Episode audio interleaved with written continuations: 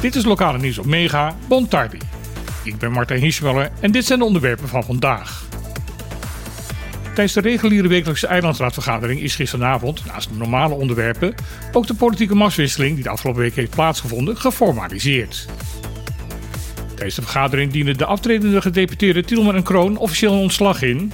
Jolinde Kraan had dat al eerder gedaan. Na het controleren van de geloofsbrieven volgde de geheime stemming onder de eilandsraadleden over de vraag of zij konden instemmen met de aanstelling van de drie kandidaten Abraham, Den Heijen en Cecilia.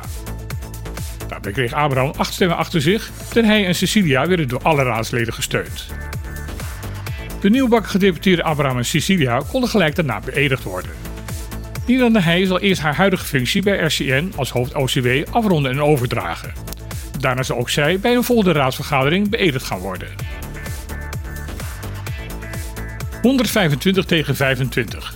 Dat was gisteren de verhouding in de Tweede Kamer bij de stemming over het invoeren van het sociaal minimum op de Besseilanden met ingang van één juli tweeduizend vierentwintig. Uiteindelijk bleken alleen de partijen P V V, Vorm van Democratie, jaar eenentwintig, Groep van Haga en het onafhankelijk lid Efram tegengestemd te hebben. Al eerder heeft de verantwoordelijke minister Carole Schout van Armoedebeleid toegezegd dat zij bij aanneming van de motie bereid is om deze uit te voeren.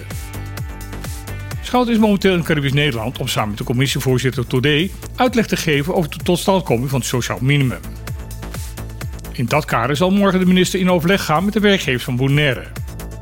Binnen deze groep is er verzet ontstaan over de grote sprong van het wettelijk minimumloon van het huidige twaalfhonderdzesendertig dollar naar zeventienhonderdvijftig dollar.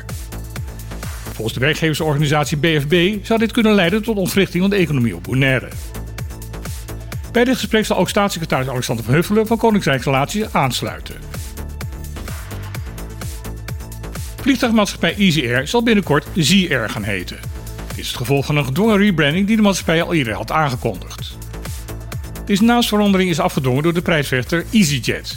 Deze grote maatschappij is van mening dat de naam van het kleine Curaçaose maatschappijtje te veel lijkt op die van hen. C E O René Winkel van EasyJet laat weten het volstrekt oneens te zijn met deze opvatting. Toch is het besloten om de eis van EasyJet te voldoen. Dit omdat het geld volgens hem beter besteed kan worden aan de operatie van het bedrijf dan aan een oeverloze juridische strijd. De keuze om dan de naam EasyJet te gaan gebruiken was vrij simpel. Het huidige logo hoeft hierdoor maar weinig te worden aangepast, waardoor ook de naamsverandering van de vliegtuigen van de maatschappij makkelijk en goedkoop is te realiseren. De komende weken zal de naamsverandering geleidelijk worden doorgevoerd. Bonaire kent diverse wetkantoren, casino's en andere plekken waar je als bewoner of bezoeker van het eiland een gokje kunt wagen. Op zichzelf niks mis mee, maar het openbaar lichaam Bonaire waarschuwt dat dit vrij snel uit de hand kan lopen. Daarom benadrukt de O L B in een informatiecampagne om voorzichtig en verantwoord ermee om te gaan. Kansspelers zoals poker, roulette, blackjack en andere gokspelletjes lijken aantrekkelijk, maar kunnen grote risico's met zich meebrengen, stelt het O L B. Ook wordt erop gewezen dat gokken op het eiland alleen mag in gelegenheden die daarvoor een officiële vergunning hebben, zoals de meeste casino's.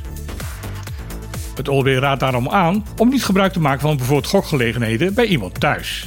Dit zijn volgens de overheid geen veilige omgevingen waar ook geen controle is.